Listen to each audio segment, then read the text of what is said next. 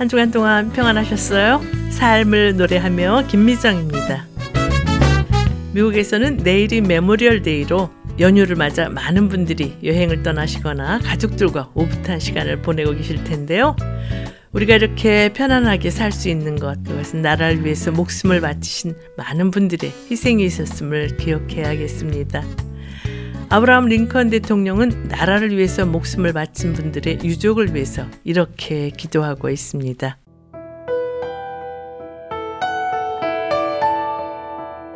하늘에 계신 아버지여 기도드리옵나니 주님의 유족을 가슴에 안고 피눈물의 고통을 진정시켜 주옵소서. 사랑스럽고 애달픈 기억에 매어 있다 해도 모두 떠나서 잊을 수 있는 은혜를 베푸옵소서. 자유의 재단에 바쳐진 비길 바 없이 고귀한 희생을 주께서 기억하여 주옵시고 그 엄숙한 자랑스러움을 간직하는 유족이 되게 하여 주옵소서.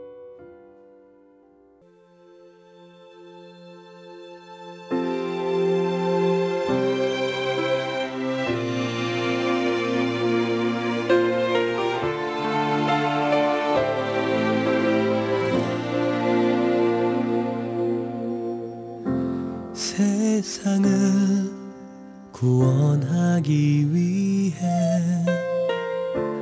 흘려야 할 피가 필요하다면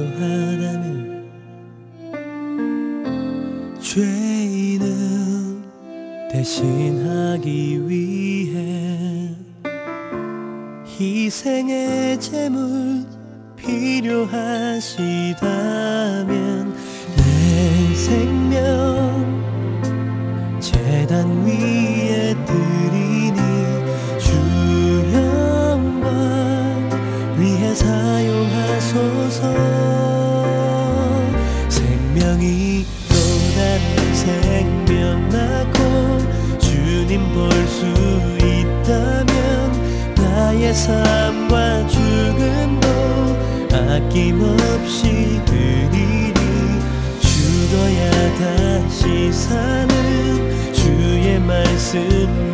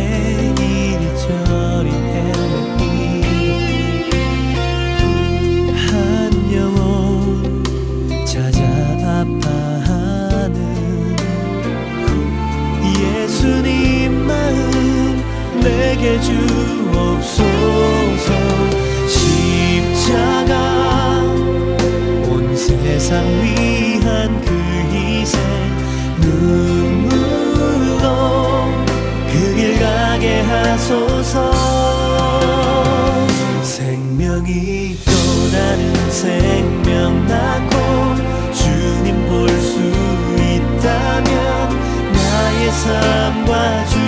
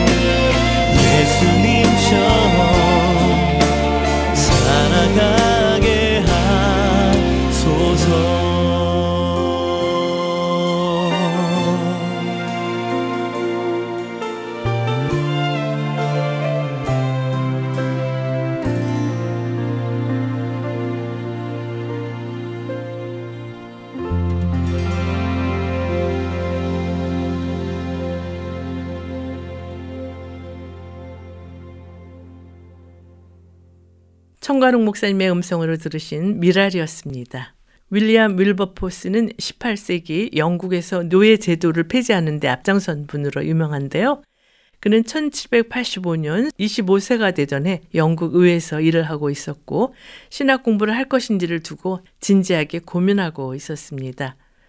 그는 한때 노예 무역 상인이었다가 하나님을 믿고 나 같은 죄인 살리신 찬송가를 작곡한 존 뉴턴 목사님을 찾아가서 신학교 입학에 대해 상담을 했습니다. 뉴턴 목사님은 하나님은 신학교에 가는 이상으로 더 중요한 부르심이 있어 당신을 영국 의회에 보내셨을 것입니다. 라고 말하면서 윌버포스가 신학교에 가는 것을 만류했다고 합니다.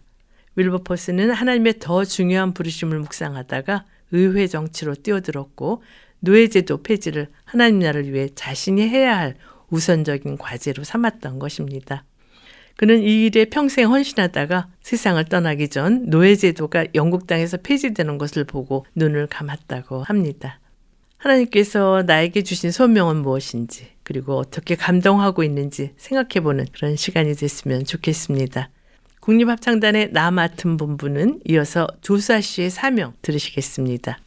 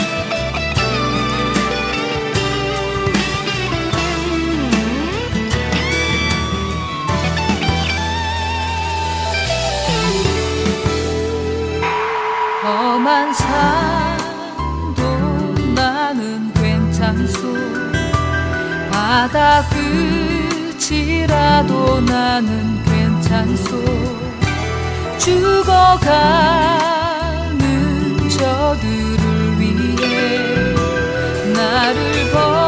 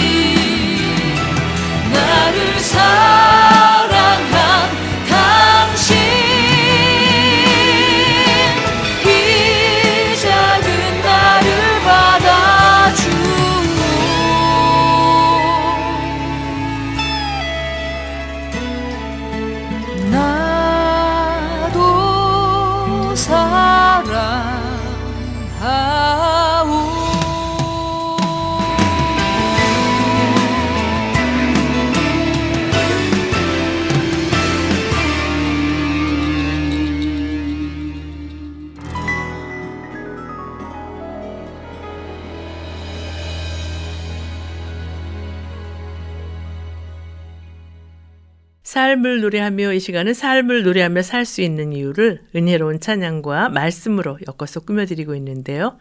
이제 꼭 나누고 싶은 이야기 코너가 방송되겠습니다.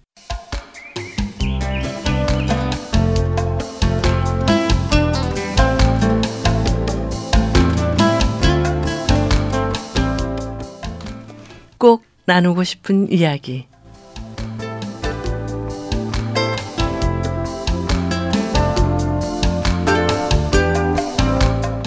시간에는 남가주 한인교회 음악협회 회장이시며 동양선교교회 찬양대 지휘자이신 전현미 집사님을 전화로 연결해서 말씀을 나누도록 하겠습니다. 전 집사님 안녕하세요. 네, 안녕하세요. 저희 극동방송 프로그램은 처음 출연이시죠? 네, 처음인 것 같은데요. 네, 우리 방송 가족들께 인사 먼저 해주시겠어요? 네, 안녕하세요. 저는 어, 전현미 지휘자입니다. 반갑습니다. 네, 현재 남가주에서 활발한 음악 활동을 하고 계신 것으로 아는데요. 어떻게 음악을 네. 하시게 되셨어요? 제가 사실 어려서 피아노를 배우고 사실 꿈이 피아니스트였는데요. 네, 중학교 2학년 때 제가 곡을 작곡한 곡이 있어요. Best Friend라는. 네. 근데 그 곡이 유행하게 되면서 음악 선생님이 저한테 작곡 공부하는 것을 이제 권유를 하셨어요. 그래서 제가 대학에서 원래는 피아노과로 전 하고 싶었었는데 작곡을 공부하게 돼가지고 작곡 공부하다가 어느 교회에서 제가 오케스트라를 지도를 하였는데 제 지휘하는 폼을 보시고 어느 지휘자님이 폼이 좋은데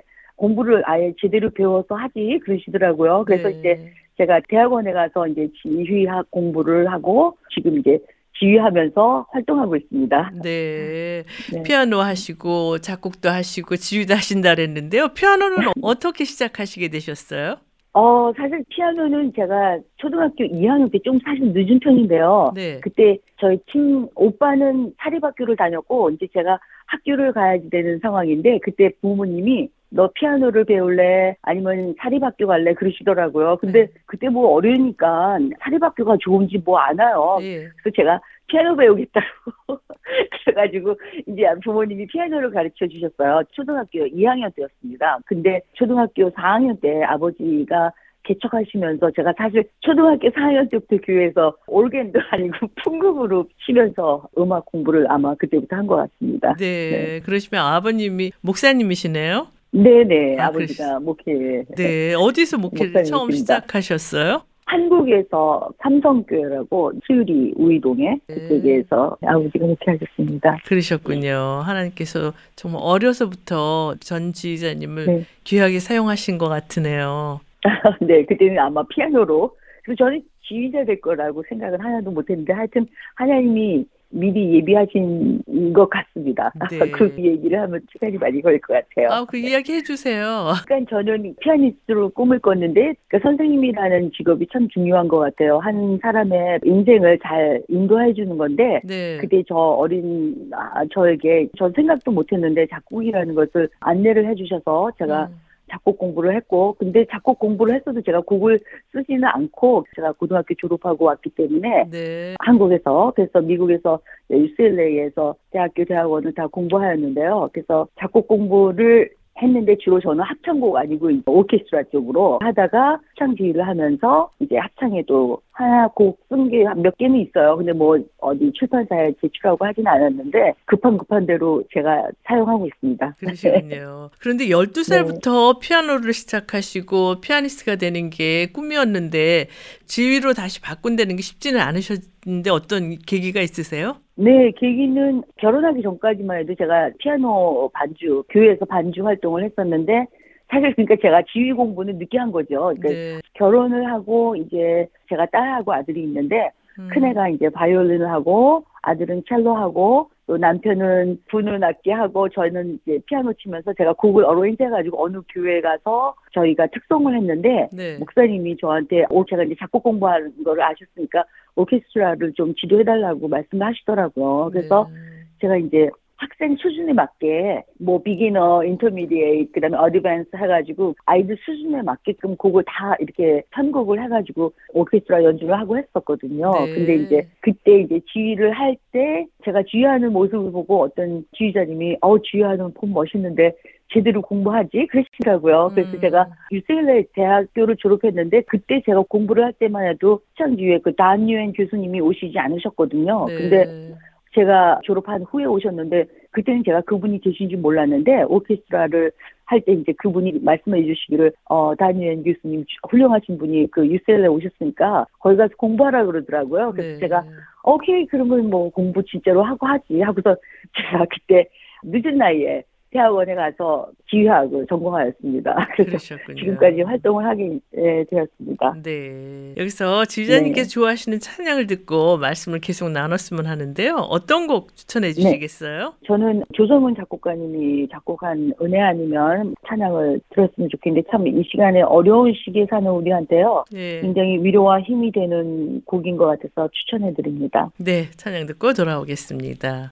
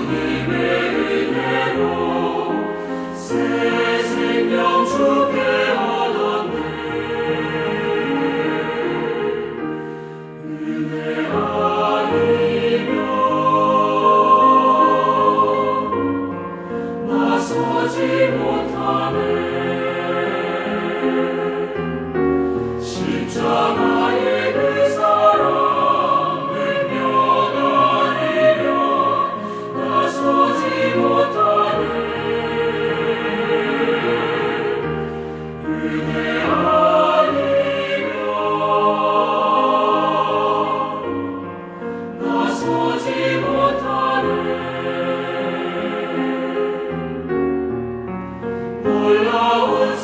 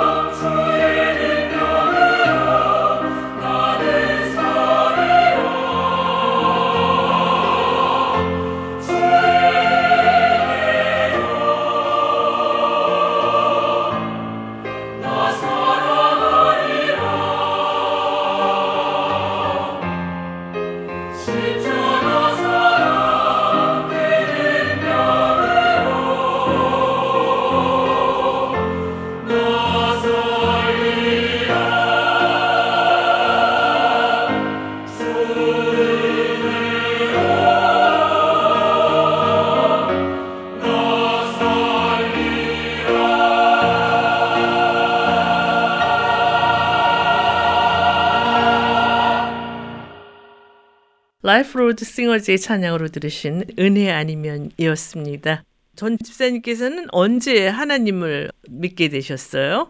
네, 저는 사실 모태 신앙으로 어려서부터 이제 부모님 따라 신앙생활을 하였고요. 네. 예수님을 제가 만난 계기는 중학교 때 우리가 수련회를 많이 가잖아요, 한국에서. 그래서 네. 중학교 때 수련회에 가서 정말 예수님을 뜨겁게 만난 기억이 있습니다. 지금까지 힘들 때마다 아 그때 내가 예수님 만난 그 시간을 생각하고 자기 뒤돌아보면서 신앙생활하고 있습니다. 그러시군요. 이렇게 음악으로 하나님을 섬기고 계시는데요. 언제 소명을 받으셨나요? 이제 제가 4학년 때 아버지가 교회를 개척을 하시고 그때 이제 피아니 반주자가 필요하니까 개척교회니까 반주자가 없으니까 네. 제가 2년 피아노 배운 거 가지고 반주를 시작한 거죠.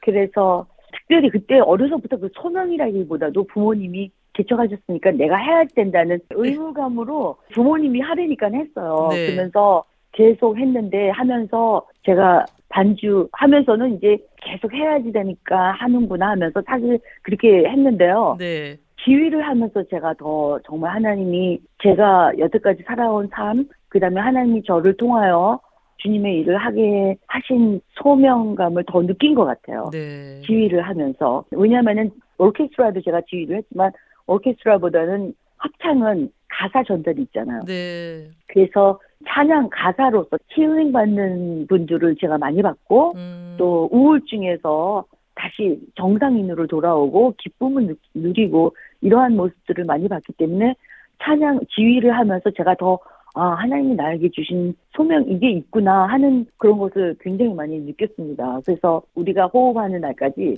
찬양 사역은 꼭 진행되어야 된다고 생각을 하고 있습니다. 그러시군요. 여기서 지휘자님께서 하나님을 믿고 가장 좋아하시는 찬양 있으면 함께 들었으면 좋겠는데요. 어떤 찬양 함께 네. 들을까요? 저장미꽃 위에 있을 찬송가죠. 442장. 네. 아이너스 합창단이 부르는 곡이 참 은혜롭고 제가 지치고 힘들 때 이게 평안함을 주는 찬양곡이라서 이 곡을 추천드립니다. 네. 찬양 듣고 돌아오겠습니다.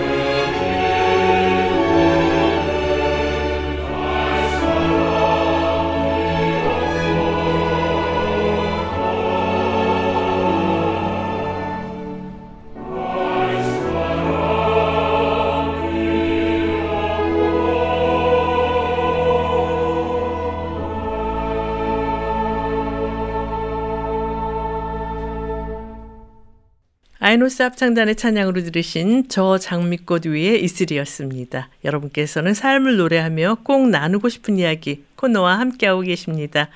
오늘은 남가주 한인교회 음악협회 회장이시며 동양 선교교회 찬양대 지휘자이신 전연미 집사님을 전화로 연결해서 말씀을 나누고 있는데요.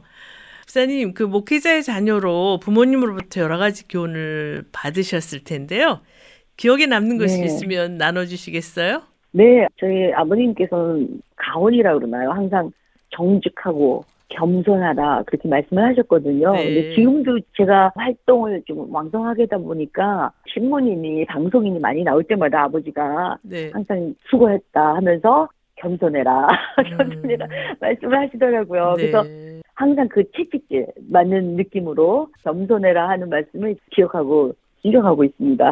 그러시군요. 네. 그렇다면 목회자의 자녀로 감사한 점은 무엇이라고 생각하세요? 네, 저는 부모님의 기도라고 생각합니다. 네. 왜냐하면 많은 크리스찬 부모님들께서 자녀들을 위해서 기도해 주시는데요. 제가 더 부모님의 기도를 감사하다고 느낀 것은 제가 오래전에 이제 피아노를 학생들을 많이 가르쳤는데 네. 그 중에 한 학생의 어머님께서 저에게 말씀하셨는데 그분은 이제 자기가 처음 예수를 믿는 거래요. 자기 음. 본인 가정들은 다 구원을 안 받고 자기 혼자 어, 예수를 믿기 때문에 자기를 위해서 기도해 주는 분이 없대요. 음. 그러면서 저한테 맨날 아 선생님 저는 선생님이 너무 부러워요. 또 특별히 아버님이 목사님이시니까 음. 얼마나 자녀들을 위해서 기도해 주시겠어요. 그러시는데 네. 저는 정말 새벽마다 저희 부모님들이 저희들을 위해서 기도해 주시는 그 기도는 정말 늘 존경스럽고 너무 정말 감사하죠. PK라 그러죠. 네. 패스터스 킷 해서 네 목회자의 자녀로서 특별히 축복을 받는 것 같습니다. 그래서 그래. 그게 너무 감사해요. 네. 그렇다면 목회자의 자녀로 힘들었던 점이 있다면 무엇인지 말씀해 주시겠어요? 네, 그 거는 저뿐만 아니라 많은 그 목회자님들의 자녀분들이라면 생각할 것 같은 게 그게 주위의 시선입니다. 음. 그게 뭐냐면 목회자 자녀는 다른 사람들하고 달라야 된다는 선입견이 늘 이제 행동과 말에 조심해야 되는 것 그런 부담감이 있어서 네. 어, 일반 사람들이 똑같이 실수를 하는데 목회자 자녀가 실수를 할 때는 아 쟤는 왜 목사님 딸이면서 목사님 아들이면서 왜 저렇게 해? 그러더라고요. 근데 네. 특별히 제가 어렸을 때 이제 제 친구 중에 목사님 딸인 친구가 있었는데 걔는 그게 너무 부담스러웠는지 나쁜 길로 가더라고요. 막 네. 노는 아이들하고 놀고. 그래서 제가 그런 모습을 보고 아 나는 정말 저러면 안 되겠다 싶어서 제가 사실 그 친구를 불러서 너 목사님 딸이라고 하지 말든지 음. 아니면 나쁜 짓을 하지 말든지 그랬으면 좋겠다 하고 제가 그렇게 얘기한 적이 있어요. 그래서 저는 정말 모범생으로 자랐습니다. 그래서 그러시군요. 그 주위의 시선이 지금도 아마 많은 목회자님 자녀들이 그게 힘들 것 같아요. 그래서 어떤 음. 친구들은 그러더라고요. 어, 내가 목사님이야. 난 목사님이 아니야. 우리 아버지가 목사님이지 내가 목사님이 아니기 때문에 나를 목사님 시선으로 바라보지 말아주세요. 그리고 또 얘기한 친구들도 있더라고요. 그래서 저는 주위의 시선, 그게 참 힘들었습니다. 그러시군요. 여기서 집사님께 좋아하시는 찬양 듣고 말씀을 계속 나눴으면 하는데요. 어떤 찬양 함께 네. 들을까요? 힘 있는 신나는 찬양 추천드리고 싶은데요. 네. 주를 악무하는 자 김재훈 작곡가님이 쓰신 곡 합창으로 듣고 가면 좋을 것 같습니다. 네, 찬양 듣고 돌아오겠습니다.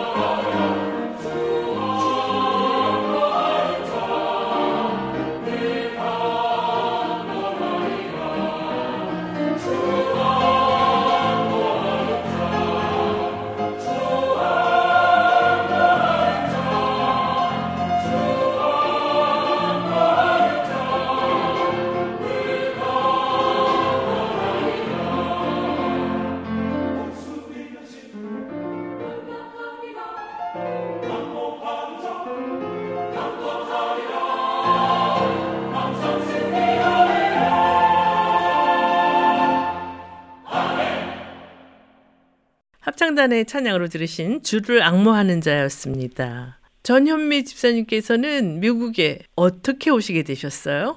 제가 이제 고등학교를 마치고 부모님과 함께 이민을 왔습니다. 아. 아, 저희가 아버님 친구님도 목사님이신데 그분이 미국에 굉장히 일찍 오셨거든요. 네. 그분이 저희 아버지가 베스트 프렌드였어가지고 음, 어, 아버지를 초청을 하셔가지고 저희가 이민 목회로 이민을 왔습니다. 그러셨군요. 처음 이민 왔을 때 어떤 느낌이셨어요? 제가 1981년도에 왔는데 그때만 해도 지금까지가 아니죠. 굉장히 한인들이 있긴 있었지만 이렇게 활발하게 활동을 하지는 않았고요. 네. 저는 이제 북가주로 이민을 갔습니다. 마리나라고 작은 도시로 갔다가 저희가 이제 세노제로 독립을 해가지고 세노제에서 아버님께서 목회를 하시고 그때만 해도 한인 코리안 마켓이 있었긴 있었는데 굉장히 작았어요. 네. 어, LA는 아마 북가주보다는 한인 사회가 조금 더 컸었던 것 같아요. 근데 네. 저는 그때 북가주의 San Jose 그쪽으로 이사를 왔었기 때문에 그때는 좀 한국 society가 작았죠. 네, 네. 지금은 엄청 많이 발전돼서 제가 너무 많이 감사하고 흐뭇하다고 느끼고 있습니다. 그러시군요. 혹시 그때 그 인종차별 같은 거는 느끼지 않으셨어요? 워낙 캘리포니아는 인종차별이 없는데 제 동생이 동부에 아이비 학교 중에 하나 나왔는데요. 네. 거기 갔을 때 인종차별을 좀 받았더라고요. 아, 그리고.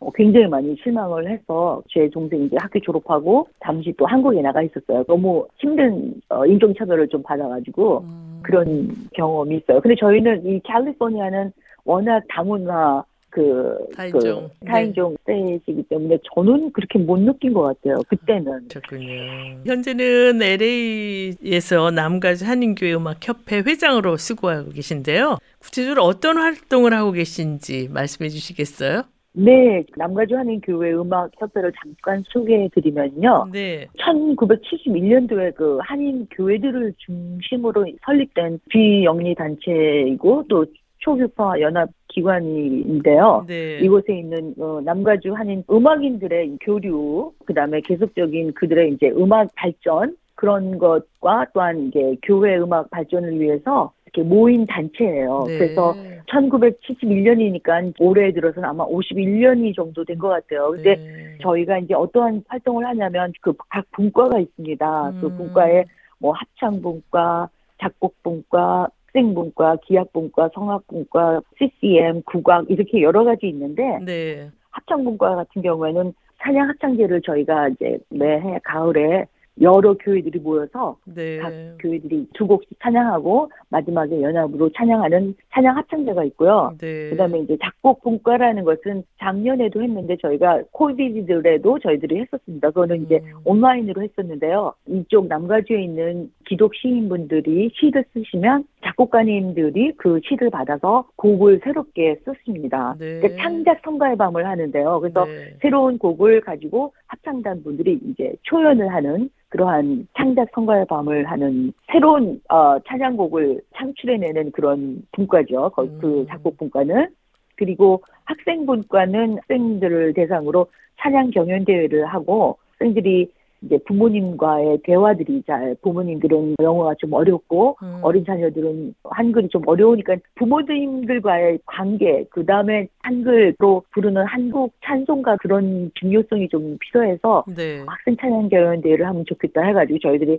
학생 찬양 경연 대회를 진행하고 있습니다. 이런 활동을 통해서 어떤 보람을 느끼시는지 말씀해 주시겠어요? 어, 이런 경우 예수를 믿지 않는 부모도 저희들이 전도한 케이스가 되었어요. 음. 그러니까 부모님들이 예수를 안 믿는데 자기 자녀를 대회를 준비하다가 선생님하고 얘기하고 가사를 찬송가를 준비하는데 음. 그 가운데 본인이 은혜를 받고 그래서 예수 믿고 구원받은 네. 가정도 있고 그 다음에 저희 단체 회원들은 교회 음악 지휘자 음. 또 반주자 또한 soloist들 교회 음악인들이 모인 단체이기 때문에 지휘자들과 반주자들을 위한 세미나도 합니다. 그동안 이렇게 많은 활동을 하시면서 기억에 남는 사건이 많으셨을 텐데요. 어떤 것을 나눠주시겠어요? 어, 네. 제가 지휘자로서 활동도 하지만 제가 사실 찬양대 세미나도 하고 있는데요. 네. 2017년도인가 18년도인가 그때 제가 이태리에 가게 됐어요. 이태리에서 찬양 합창 경연대회가 있어가지고 이태리 사람들이 하는 합창대회였는데요. 네. 제가 심사위원으로 초청을 받아가지고 음, 심사위원 하면서 이태리에 간 김에 제가 밀라노에 있는 한인교회 가서 세미나를 하였습니다. 네. 근데 제가 이태리에 간다는 소식을 듣고 저희 협회 선생님들이 어 선생님들 거기 주로 네. 성악가들이 유학생들이 와서 모인 찬양대인데 이태리에 있는 교회는 거기 가서 무슨 세미나를 어떻게 하시려고요? 하고 걱정이 돼서 저한테 말씀을 하시더라고요. 그래서 네. 제가 그 이야기를 듣고 정말 기도도 많이 하고 준비를 많이 하였는데요. 음, 준비해간 거다 잊고 네. 제가 성악가들 앞에서 세미나를 할 때 하나님이 주시는 지혜를 음성을 듣고 제가 준비해간 거 다 없애버리고 이거 딱 한 가지 말씀을 드렸던 것 같아요. 뭐냐면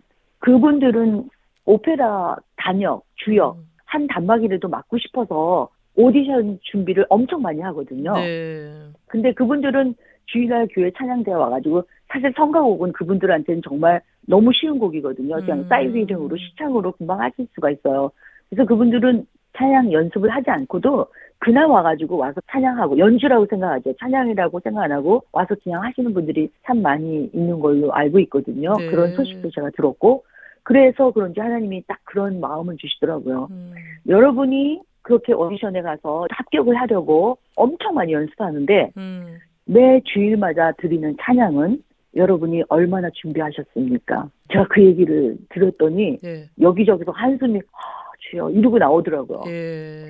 그래서 제가 만일 여러분이 오디션에 합격하기 위해서 준비하는 것처럼 음, 여러분들이 일주일 동안 그 다음 주일에 올 그 찬양곡을 정말 가사를 읽으며 음, 정성껏 준비하시면 아마 여러분이 원하시는 오디션에 합격하실 겁니다. 그 얘기를 음, 드렸어요. 네. 제가 지금 이제 인터뷰하면서도 제 마음속에 지금 전율이 오고 지금 하는데 네. 이건 정말 하나님이 주시는 음성인 것 같아요. 우리가 음, 찬양을 드릴 때에 모든 사람들이 모여서 합창을 하지만 이게 개개인이 얼만큼 정성껏 준비되어서 하나님께 드리는가 이게 가인의 제사가 되느냐 아벨의 제사가 되느냐 제가 저희 찬양대원들한테 누누이 말씀을 드리는데 네. 찬양은 하나님께만 드리는 거예요. 네. 노래는 듣는 이가 사람이지만 음, 찬양은 듣는 이가 하나님입니다. 네. 우리 사람들의 귀를 즐겁게 하기 위해서 드리는 것이 찬양이 아니거든요. 네. 그래서 제가 그분들한테 그렇게 말씀드렸더니 세미나가 끝나고 몇 분이 오셔가지고 눈물이 글썽글썽 하면서 지휘자님 정말 감사합니다. 제가 정말 꼭 실천하겠습니다. 그러고 말씀하시더라고요. 네, 그러시군요. 집사님께서 사역을 하시면서 힘이 됐던 찬양 있으면 듣고 계속 말씀을 나눴으면 하는데요. 어떤 찬양 추천해 주시겠어요? 네, 저는 김정석 목사님이 찬양하신 나의 힘이 되신 여호와여 복음성가죠. 네. 그 곡을 들으면 많이 힘이 나는데 그 곡을 추천드립니다. 네, 찬양 듣고 돌아오겠습니다.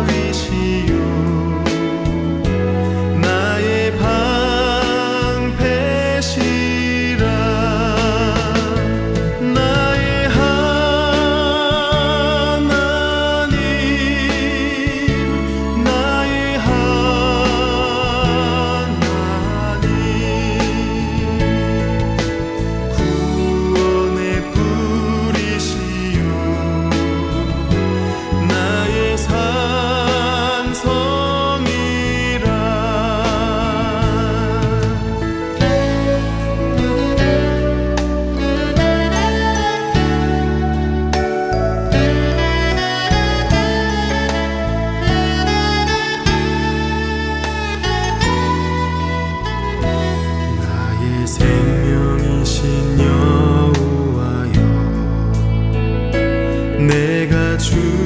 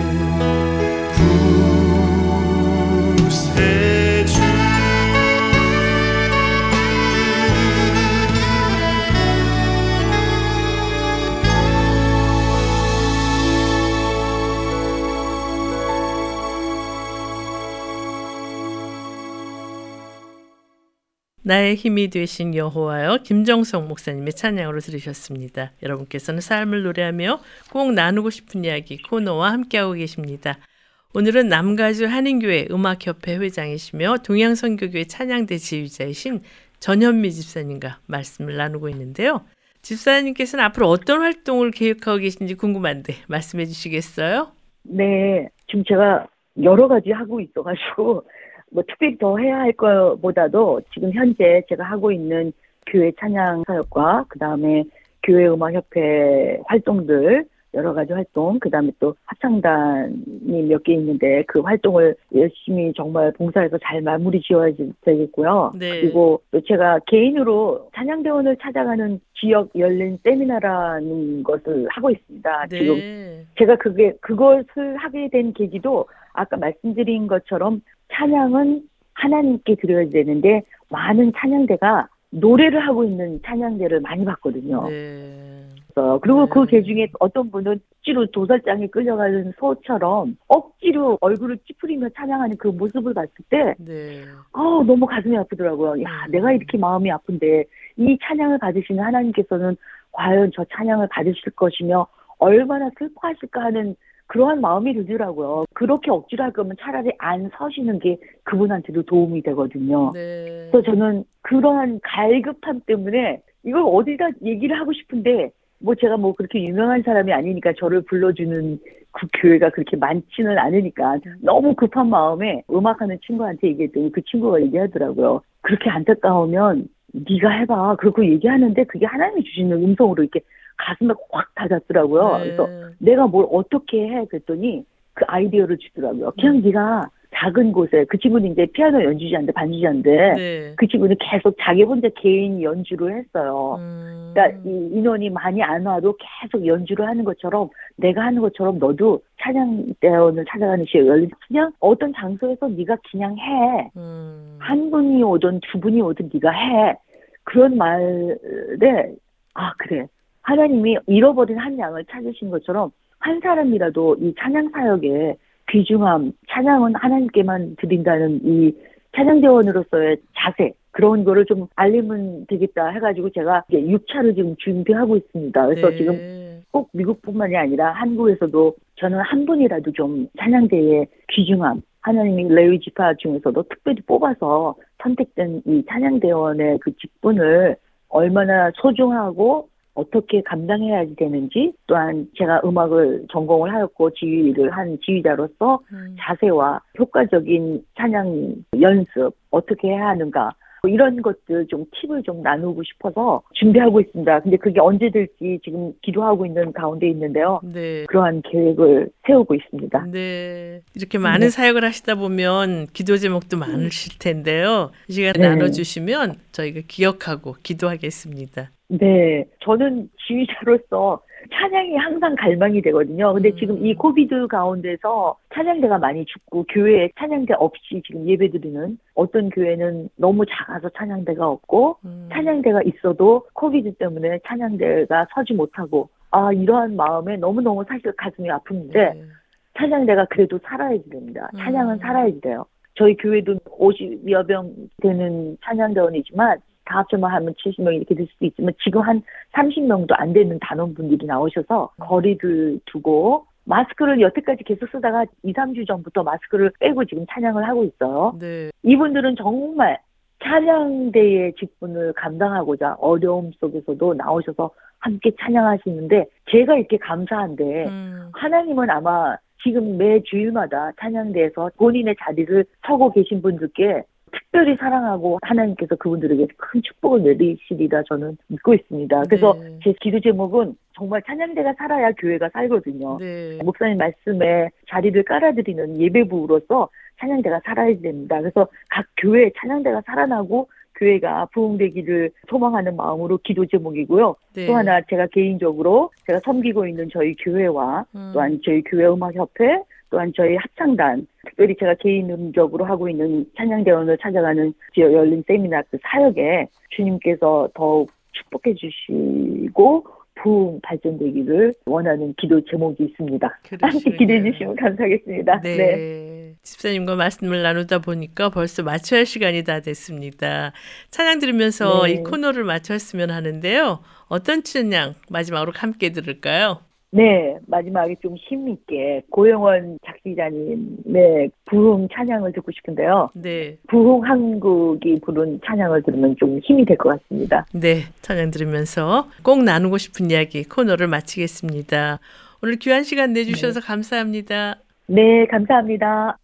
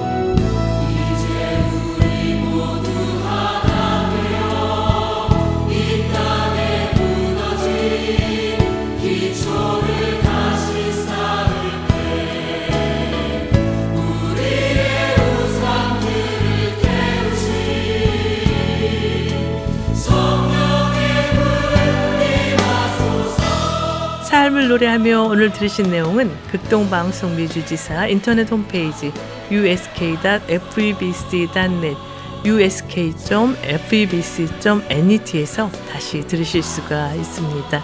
오늘 방송을 들으시고 궁금하신 점이나 극동방송 사역에 대해 관심 있으신 분은 연락 주십시오. 전화 562-448-1782 562-448-1782로 연락 주시면 자세히 안내해 드리겠습니다. 하나님의 부르심에 순종함으로 우리를 통해 하나님의 나라가 확정되기를 바라면서요. 삶을 노래하며 오늘 순서를 모두 마치겠습니다. 지금까지 저는 김미정이었습니다. 안녕히 계십시오.